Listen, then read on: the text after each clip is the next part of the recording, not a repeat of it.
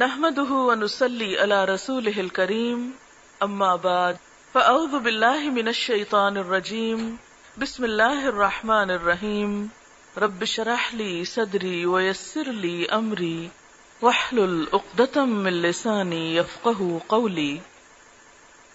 يا أيها الناس قد جاءكم موعظة من ربكم، وشفاء لما في الصدور. وهدى ورحمة للمؤمنين قل بفضل الله وبرحمته فبذلك فليفرحوا هو خير مما يجمعون صدق اللہ العظیم۔ شروع کرتی ہوں اللہ کے نام سے، جو بے انتہا مہربان، نہایت رحم فرمانے والا ہے۔ اے لوگو، تم سب کے پاس تمہارے رب کی طرف سے ایک نصیحت آ چکی ہے۔ اور سینوں کی بیماریوں کے لیے شفا اور ہدایت اور مومنوں کے لیے رحمت، آپ کہہ دیجیے کہ اللہ کے فضل اور اس کی رحمت پر انہیں چاہیے کہ خوش ہو جائیں۔ وہ ان سب چیزوں سے بہتر ہے جسے لوگ جمع کر رہے ہیں۔ سورت یونس کی اس وقت میں نے آپ کے سامنے آیت نمبر 57 اور 58 پڑھی ہے۔ اللہ سبحان و تعالی تمام انسانوں سے مخاطب ہیں۔ جو اس کی اپنی مخلوق ہے۔ اس نے انسان کو جب دنیا میں بھیجا، تو انسان کی صرف مادی ضروریات ہی کا خیال نہیں رکھا۔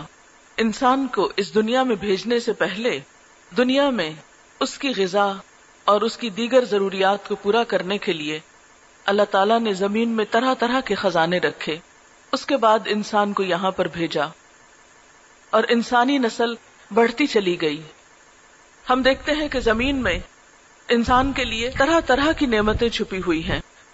ہمارا رزق اس زمین کے اندر سے آتا ہے، پانی کی شکل میں، پودوں کی شکل میں، اور دیگر مختلف نعمتوں کی شکل میں۔ ہماری دیگر ضروریات بھی اللہ تعالیٰ نے بہت محفوظ شکل میں اس زمین کے اندر رکھ دی لیکن اللہ تعالیٰ نے انسان کو صرف دنیا میں ان نعمتوں کے ساتھ ہی نہیں بھیجا۔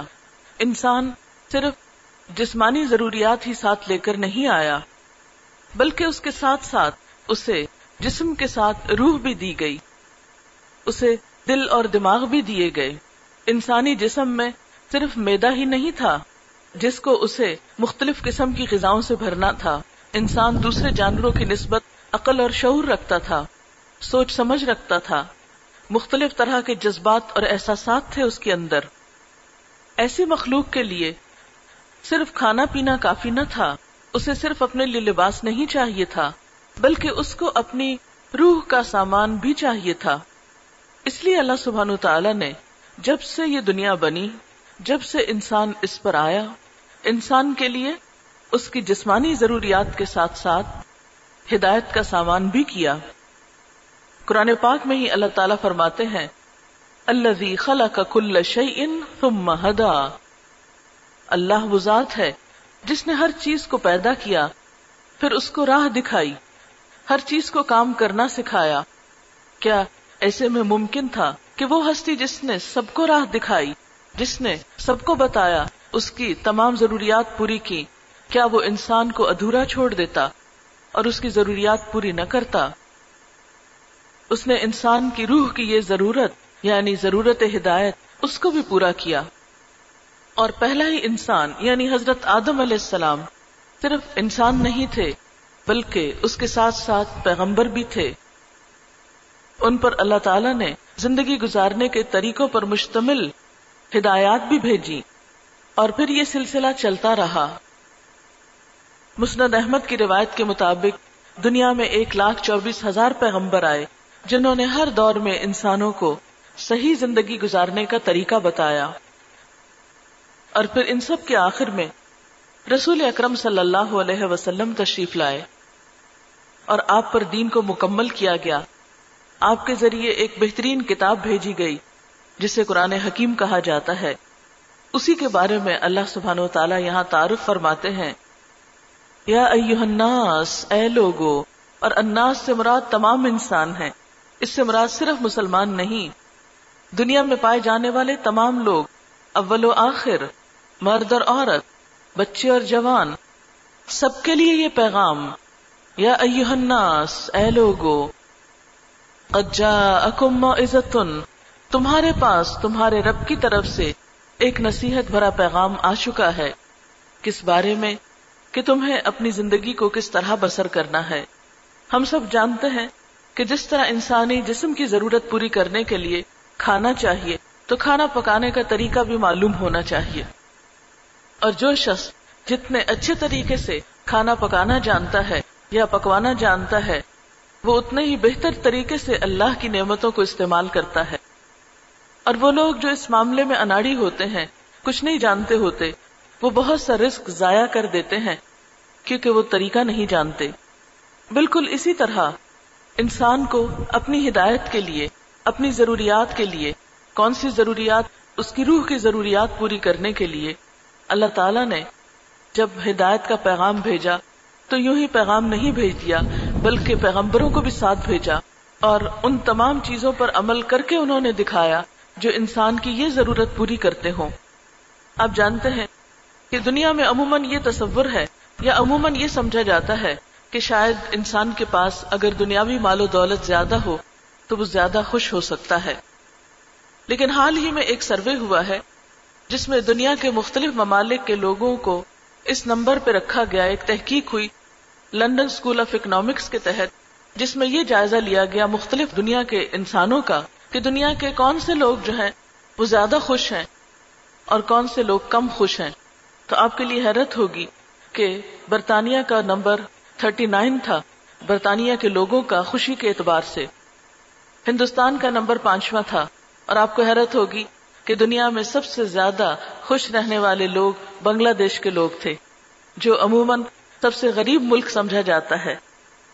تو اس سے پتا چلتا ہے کہ انسان کی خوشیوں کا انحصار دولت پر نہیں۔ ضروری نہیں کہ جس کے پاس مال زیادہ ہو، وہ خوش بھی زیادہ ہو۔ پھر اگر مال ہی خوشیوں کا سبب نہیں، تو پھر وہ کیا چیز ہے جس کی وجہ سے انسان خوش رہ سکتا ہے؟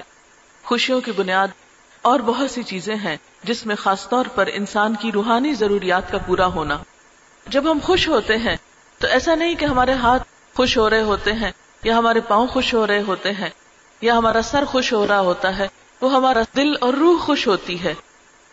اس لیے، دل اور روح کی خوشی کس چیز میں ہے؟ جب تک ہم اس کے بارے میں نہیں جانتے، جب تک اس کو نہیں پہچانتے، اس وقت تک ہم خوش نہیں رہ سکتے۔ خوشیوں کی حقیقی ضرورت اللہ کی کتاب پوری کرتی ہے۔ قرآن پاک میں روح کے لیے یعنی وہی کے لیے بھی لفظ روح آیا ہے۔ انسان کے جسم کے اندر جو روح ہے، اس کے لیے بھی لفظ روح آیا ہے۔ ایک اور موقع پر قرآن کے لیے وہی الہی کے لیے بھی لفظ روح آیا ہے۔ گویا دوسرے معنوں میں، انسان کی روح کی خوشی اس روح کے اندر ہے۔ اسی لیے فرمایا یا ایوہ الناس، اے لوگو، قد جاءکم موعظتم من ربکم، تمہارے پاس، تمہارے رب کی طرف سے ایک نصیحت آ چکی ہے۔ وہ شفا الما فی الصدور، اور جو کچھ سینوں میں ہے اس کے لیے شفا۔ اور سینے میں کیا ہوتا ہے؟ دل۔ اور دل ہی انسان کا مختلف خواہشات اور مختلف احساسات اور جذبات کا منبع یا مصدر ہوتا ہے، یا سورس ہوتا ہے۔ آپ کا دل خوش ہوتا ہے تو ساری دنیا آپ کو خوش نظر آتی ہے۔ اور اگر آپ کا دل غمگین ہے، تو ہر چیز میں آپ کو ایک اداسی کی کیفیت محسوس ہوگی۔ لہذا، اس قرآن کو دلوں کی بیماریوں کے لیے ایک نعمت بتایا گیا۔ ایک اور جگہ پر اللہ تعالیٰ فرماتے ہیں وہ ننزل من القرآن ما هو شفاء و ہم قرآن میں سے وہ چیزیں اتارتے ہیں کہ جو شفا اور رحمت کا سبب ہے یعنی قرآن انسانوں کے لیے دراصل ایک شفا ہے۔ پیغام صحت ہے۔ اور آپ جانتے ہیں کہ جسمانی صحت کا بھی انحصار انسان کے دل کی صحت پر ہوتا ہے۔ اگر دل بیمار ہو تو جسم بیمار ہو جاتا ہے۔ اگر دل صحیح طور پر کام نہ کرے تو باقی آزابی صحیح طور پر کام نہیں کر سکتے۔ دل بند ہو جائے تو باقی جسم کے آزابی اپنا کام کرنا چھوڑ دیتے ہیں۔ وہ بھی کام کرنا بند کر دیتے ہیں۔ اس لیے دل کی صحت جسم کی صحت ہے۔ اور روح کا تعلق بھی چونکہ دل سے ہے، اس لیے روحانی خوشی کا تعلق بھی دلوں ہی سے ہے۔ اور اگر روحانی اعتبار سے بھی دل صحت مند ہو، تو انسان کی ساری زندگی صحت مند ہو جاتی ہے۔ آپ دیکھیے کہ دلوں میں ہی محبت ہوتی ہے، دلوں میں ہی غم ہے، دل ہی میں غصہ ہوتا ہے۔ اسی طرح دلوں میں ہی نفرت، حسد، بغض کینا اور یہ تمام برے جذبات بھی دلوں کے اندر ہی ہوتے ہیں۔ اس لیے اگر دل اللہ تعالی کے اس پیغام کی نورانیت سے روشن ہو اس روحانیت سے روح پرور ہو تو آپ دیکھیں گے کہ بہت سی بیماریوں کا علاج خود بخود ہوتا چلا جائے گا۔ یعنی جس طرح ہم ایسی غذاؤں کا انتخاب کرتے ہیں کہ جس کی وجہ سے ہمارے دل صحت مند ہو تو بالکل اسی طرح روح کی صحت کے لیے بھی انسان کو ایسے کلام، ایسی بات اور ایسی چیز کی ضرورت ہے کہ جس سے روحانی صحت برقرار رہے اور انسان اس دنیا کو بھی بہتر طور پر انجوائے کر سکے اور آخرت کو بھی۔ اسی لیے اللہ تعالیٰ فرماتے ہیں کہ یہ کتاب تینوں کے لیے شفا ہے اور ہدایت ہے۔ انسانی زندگی میں رہنمائی کے لیے آئی ہے۔ وہ رحمتن اور رحمت کا سبب ہے۔ لیکن کس کے لیے ہے یہ سب نعمتیں؟ للمؤمنین مان جانے والوں کے لیے، جو اللہ کی بات پر یا اس کی صداقت پر ایمان رکھتے ہوں۔ اور پھر ساتھ ہی فرمایا کل بفد اللہ و برحمتی ہی آپ کہہ دیجیے کہ اللہ کے فضل اور اس کی رحمت پر فبدال کفلیف رہو ان لوگوں کو خوش ہو جانا چاہیے۔ یعنی اس نعمت کے مل جانے پر، اس رحمت کے میسر آنے پر، اس شفا کے حاصل ہونے پر لوگوں کو خوشیاں منانا چاہیے۔ ہوا خیر مما یجمعون۔ اس قرآن کا ملنا ان سب چیزوں سے بہتر ہے جسے لوگ جمع کر رہے ہیں۔ اس لیے خاص طور پر میں نے اس آیت کا انتخاب کیا ہے، کیونکہ اللہ تعالی کا یہ حکم ہے کہ جب یہ نعمت ملے تو انسان اس نعمت کے پانے پر بھی خوش ہو۔ لیکن ظاہر ہے کہ ہر خوشی اپنی حد کے اندر ہی ہونی چاہیے۔ لیکن ساتھ ہی ایک پیغام یہ بھی دیا کہ دنیا میں آج تک تم نے جو کچھ بھی جمع کیا، جو کچھ بھی تم کو ملا، جو کچھ بھی سمیٹا، ان سب چیزوں میں سے بہتر ہے یہ تحفہ، یہ نعمت اور یہ خزانہ۔ اب دیکھیں کہ عام طور پر ہم کن چیزوں پر خوش ہوتے ہیں۔ جب ہمیں مال میں سے کچھ ملے، یا کوئی عزیز دوست ملے، یا کوئی اور اسی طرح کی، اور عموماً مال کے ملنے پر ہر چیز سے بڑھ کر خوش ہوتے ہیں، کیونکہ انسان کے اندر اس کی محبت رچ بس گئی ہے۔ قرآن پاک میں اللہ تعالیٰ فرماتے ہیں، ان الانسان لربه لکنود بے شک انسان اپنے رب کا بہت ناشکرا ہے۔ وہ انہ لحب الخیر اور انسان مال کی محبت میں بہت شدید ہے۔ لہذا عموماً جب انسان کو کوئی مادی چیز ملتی ہے، تو اس پر وہ زیادہ خوش ہو جاتا ہے۔ لیکن اللہ تعالیٰ اس موقع کو فوراً اس طرف موڑتے ہیں۔ اس احساس کو فوراً اس طرف موڑ دیتے ہیں۔ کہ ہوا خیر مما یجمعون۔ یہ قرآن زیادہ بہتر ہے جسے لوگ جمع کر رہے ہیں، جسے لوگ سمیٹ رہے ہیں۔ اللہ تعالیٰ اس کو ایک اور جگہ بابرکت کتاب بھی فرماتے ہیں۔ کتاب ان کا مبارکن۔ یہ ایک ایسی کتاب ہے جسے ہم نے آپ کی طرف اتارا ہے۔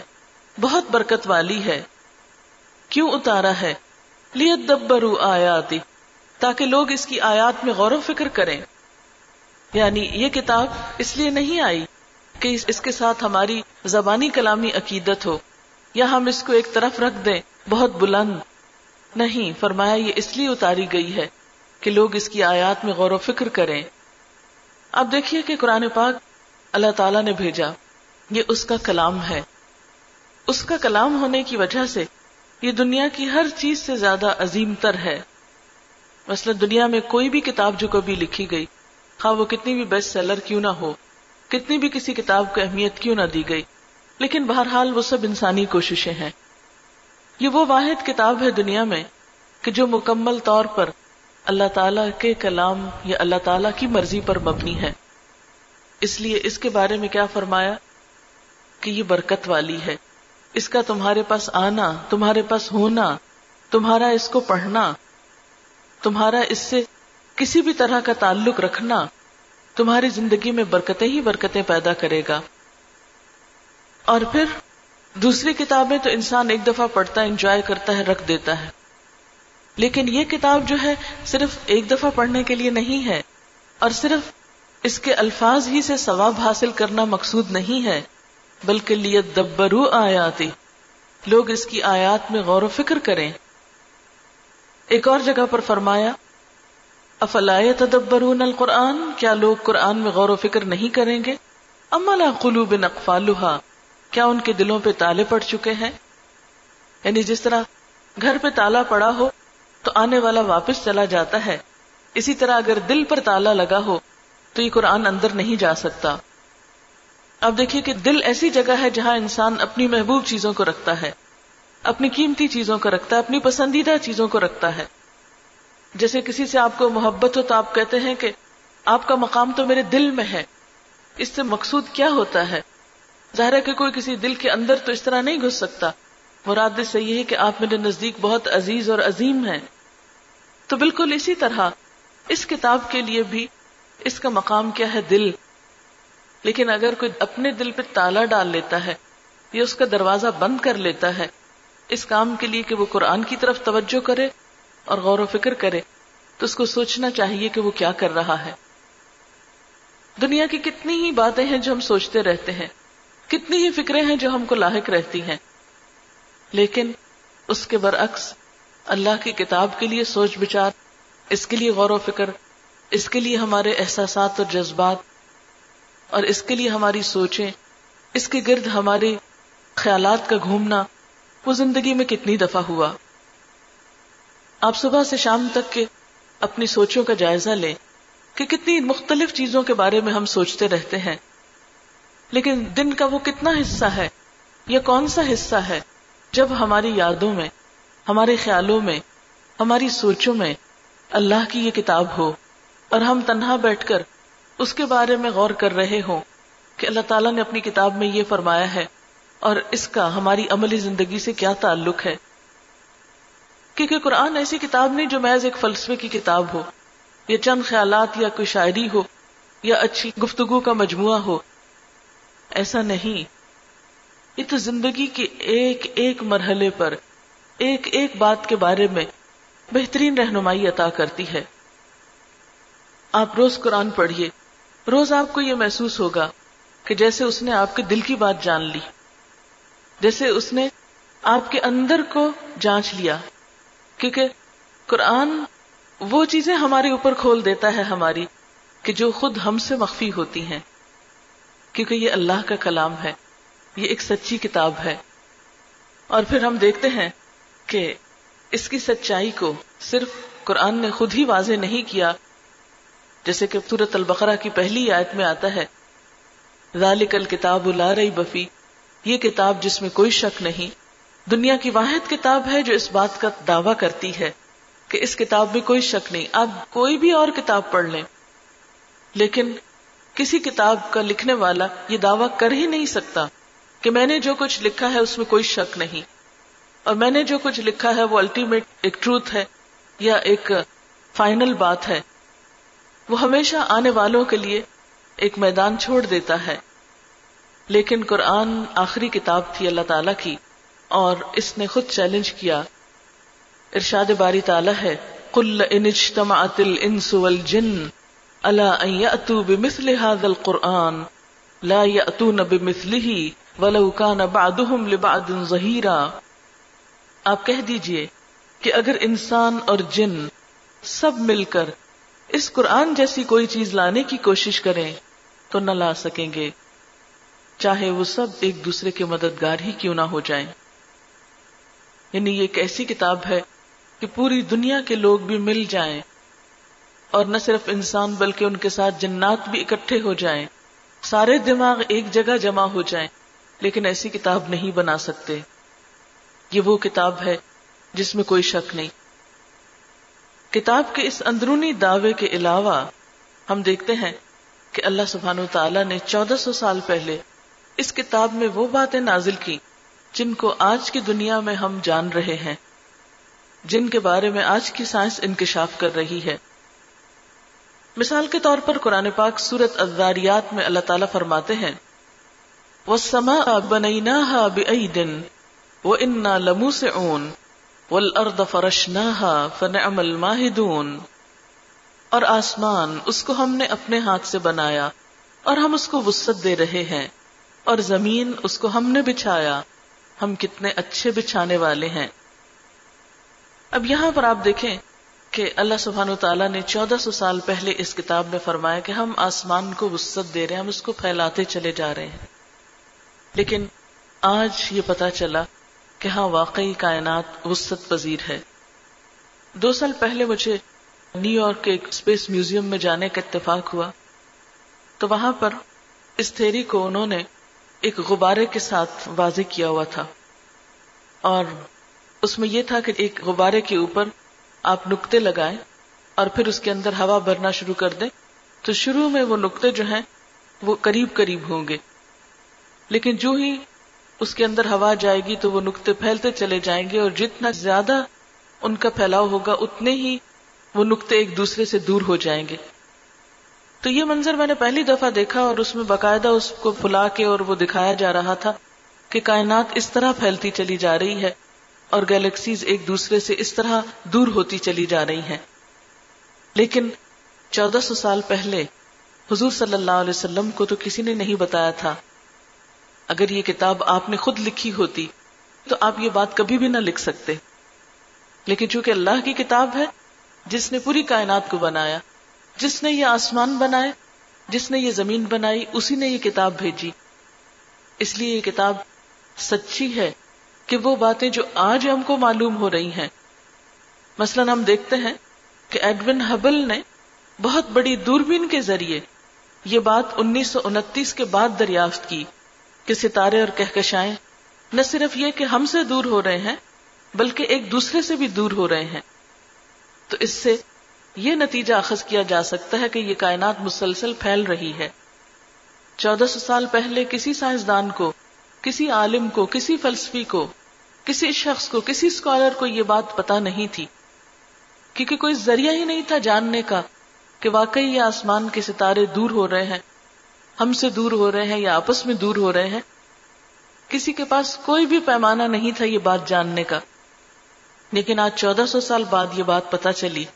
اور قرآن چودہ سو سال پہلے کہتا ہے وسما دن و انا لمو سے اور آسمان کو ہم نے اپنے ہاتھوں سے بنایا اور ہم اس کو وسط دے رہے ہیں، ہم اس کو پھیلا رہے ہیں۔ یعنی صرف بنا ہی نہیں دیا، بلکہ یہ پھیلتا چلا جا رہا ہے۔ اور اس کا پھیلاؤ کس طرح ہے؟ یہ اسی طرح ہے جیسے یہ رسی ہو۔ اور آپ نے دیکھا ہوگا کہ بعض اوقات رسی کو ایک لکڑی کے اوپر یوں بل دے دیے جاتے ہیں۔ اب یوں سمجھے کہ یہ گیلیکسیز اور مختلف چیزیں جو ہیں، یہ اسی طرح آپس میں لپٹی ہوئی تھی جیسے قرآن پاک میں ایک اور جگہ پر آتا ہے۔ اور پھر ہم نے ان کو کھول دیا۔ تو اب جب یہ کھلتا ہے تو کیا ہوتا ہے کہ جیسے رسی کے بل کھلتے چلے جاتے ہیں تو چیز پھیلتی چلی جاتی ہے۔ اور آپ اگر شیپ اپنے ذہن میں لائیں گیلیکسیز کی تو آپ دیکھیں گے کہ اس کے اندر بھی یوں ہی رسی کی طرح جیسے بل کھلے ہوئے ہوں۔ اس طرح ایک دوسرے سے لہریں جدا ہو رہی ہوتی ہیں۔ اور پھر وہی کھلتے چلے جا رہے ہیں، کھلتے چلے جا رہے ہیں۔ اور یہ نظریہ جو ہے، قرآن پاک میں چودہ سو سال پہلے بیان کیا گیا۔ پھر اسی طرح آپ دیکھیں کہ ایک اور آیت میں اللہ تعالیٰ فرماتے ہیں وہ خلق اللیل والنہار وہ اللہ وہ ذات ہے جس نے رات اور دن کو بنایا۔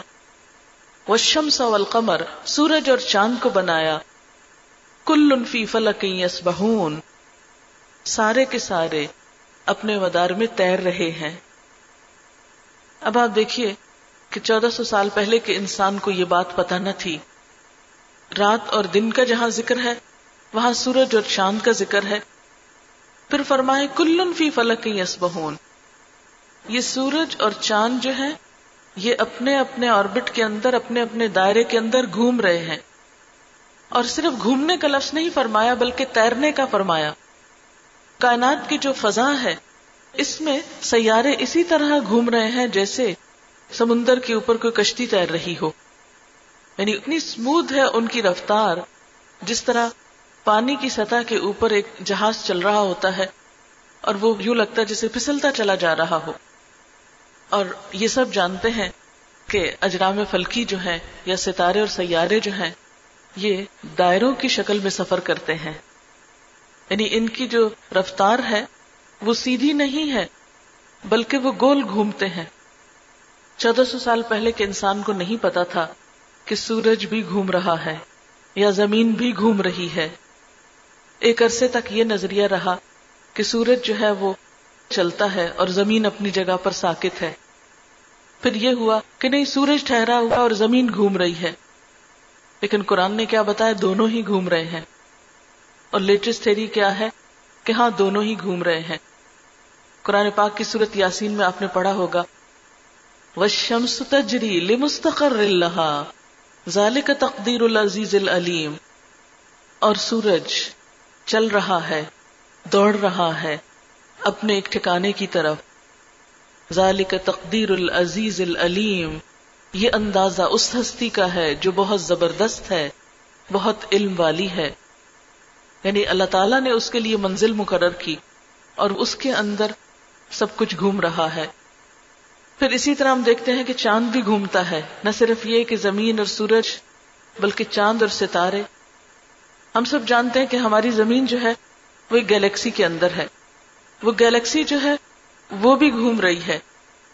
پھر اس گیلیکسی کے اندر ہمارا جو سولر سسٹم ہے، اس کا سینٹر جو ہے، سورج ہے، اور اس کے ارد گرد زمین اور بہت سے اور سیارے گھوم رہے ہیں۔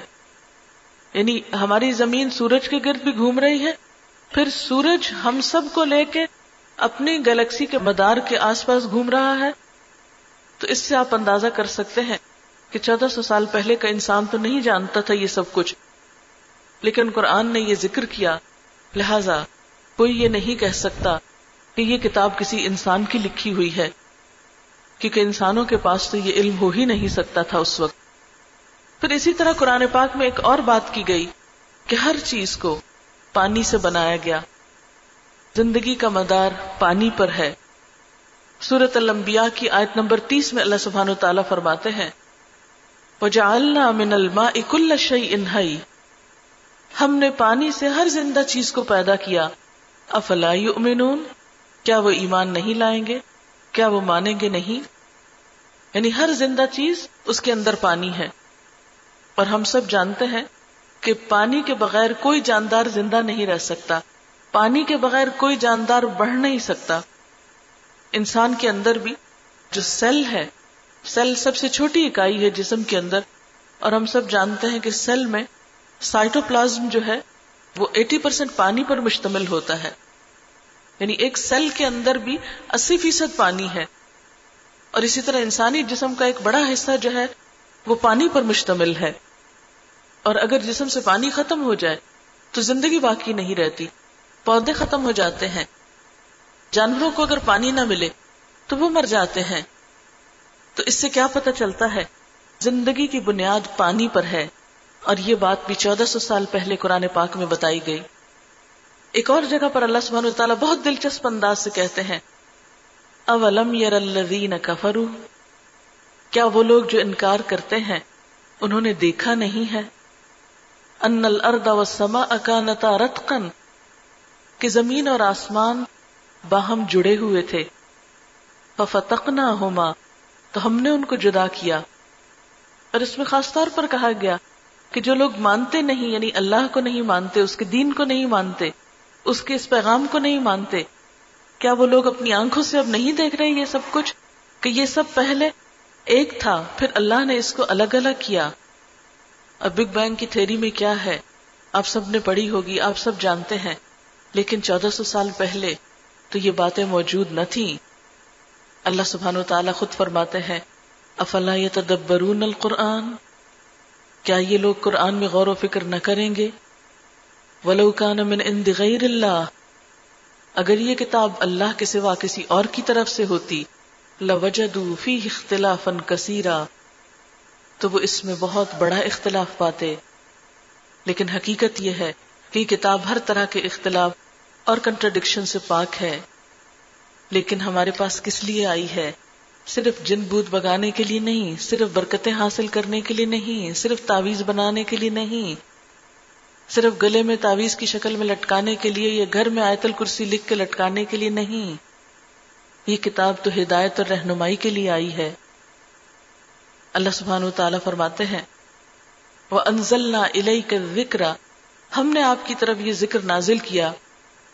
لے تو بہ نہ لنا سے مان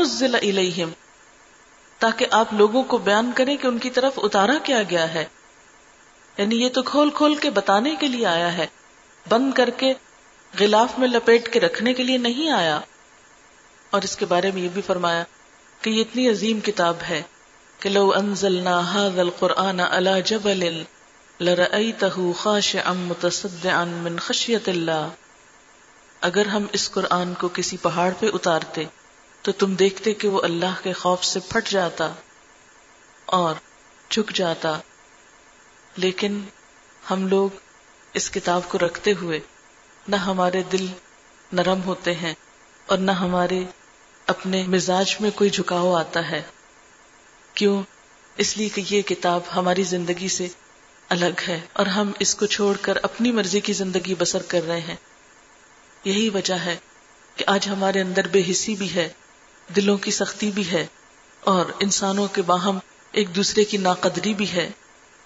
کیا وجہ ہے کہ صحابہ کرام ایک دوسرے پہ جان دینے والے تھے، ایک دوسرے سے محبت کرنے والے تھے؟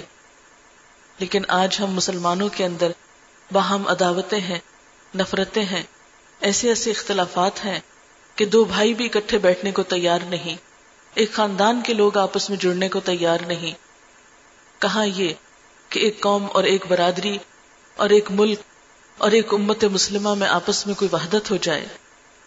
لیکن یاد رکھیے کہ ان تمام مسائل اور ان تمام دکھوں کا حل اسی کتاب کے اندر ہے۔ کیونکہ یہ کتاب اپنے اندر تمام انسانیت کے لیے عدل و انصاف کا پیغام رکھتی ہے۔ تمام انسانوں کو ان کے حقوق دیتی ہے۔ اسی لیے جو شخص اس کو تھام لیتا ہے، اس کے لیے یقیناً عزت ہے۔ اللہ سبحان و تعالیٰ فرماتے ہیں یرف اللہ الذین آمنوا منکم والذین اوت العلم درجات۔ اللہ تم میں سے ایمان والوں کو بلندی عطا کرتا ہے، اور جو علم دیے گئے، ان کے درجات تو اور بلند ہیں۔ پھر اسی طرح آپ صلی اللہ علیہ وسلم نے فرمایا، خیرکم من تعلم القرآن وعلمہ تم میں بہترین ہے وہ لوگ جو قرآن کو سیکھیں اور اس کو سکھائیں۔ گویا مسلمان ہونے کی حیثیت سے ہماری ذمہ داری بنتی ہے کہ یا تو ہم اس کے سیکھنے والے ہوں، یا اگر سیکھ چکے ہوں تو سکھانے والے ہوں۔ کیونکہ علامہ اقبال نے خوب کہا تھا کہ گر تو خواہی مسلمان زیستن نیس ممکن جزب قرآن زیستن۔ اگر تم مسلمان بن کے جینا چاہتے ہو تو ممکن نہیں کہ قرآن کے بغیر پھر حقیقی معنوں میں مسلمان بن سکو۔ ہم مسلمان کیوں ہیں؟ اس لیے کہ مسلمان گھرانے میں پیدا ہو گئے۔ اگر ہم واقعی اس اپنی روح کے ساتھ مسلمان بننا چاہتے ہیں، جو ہمارے لیے مطلوب ہے اور ہمارے لیے پسندیدہ ہے، تو یہ اسی وقت ہو سکتا ہے کہ ہم اس کتاب کی طرف رجوع کریں۔ اور اگر ہم اس سے منہ مو موڑیں گے، تو پھر قرآن پاک کی یہ آیت وقت آتی نا کمل وکرا ہم نے اپنے پاس سے آپ کو یہ ذکر عطا کیا ہے۔ من آرد ان ہو جس نے اس سے اعراض کیا فَإِنَّهُ يَحْمِلُ يَوْمَ الْقِيَامَةِ وِزْرًا۔ تو وہ قیامت کے دن اپنے اوپر بوجھ اٹھائے ہوئے ہوگا۔ خالدین فیہا، اس میں ہمیشہ رہے گا۔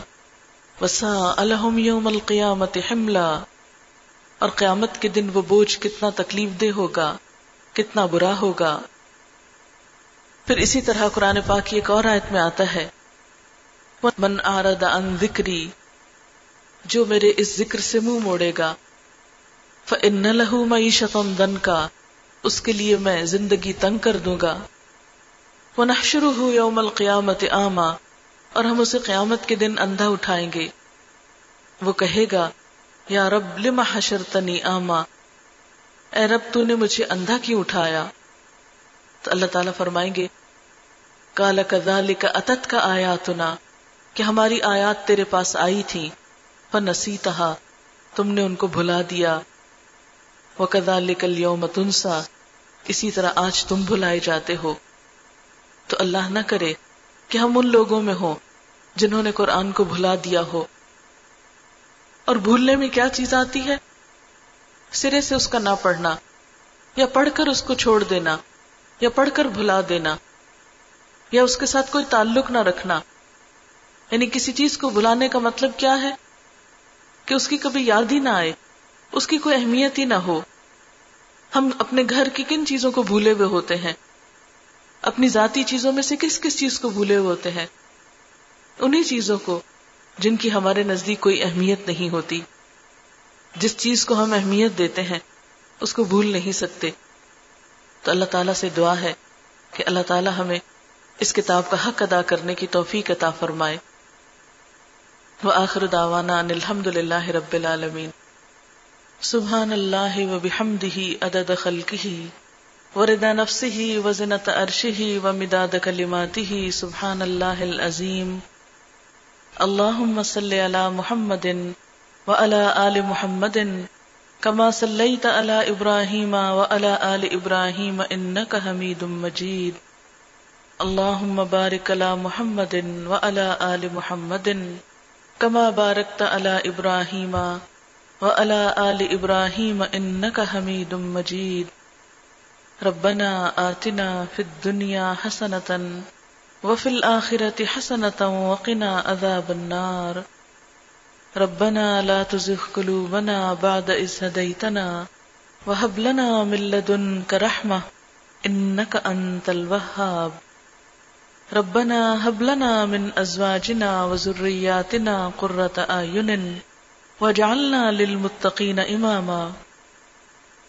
یا رب العالمین، تو ہم سب کو اس کتاب سے بہترین فائدے کی توفیق عطا فرما۔ یا اللہ، تو ہمارے دلوں میں اس کی روشنی پیدا کر دے۔ اس کے ذریعے ہمیں سکون اور خوشی عطا فرما۔ یا اللہ، ہمیں اس کا حق ادا کرنے کی توفیق عطا فرما۔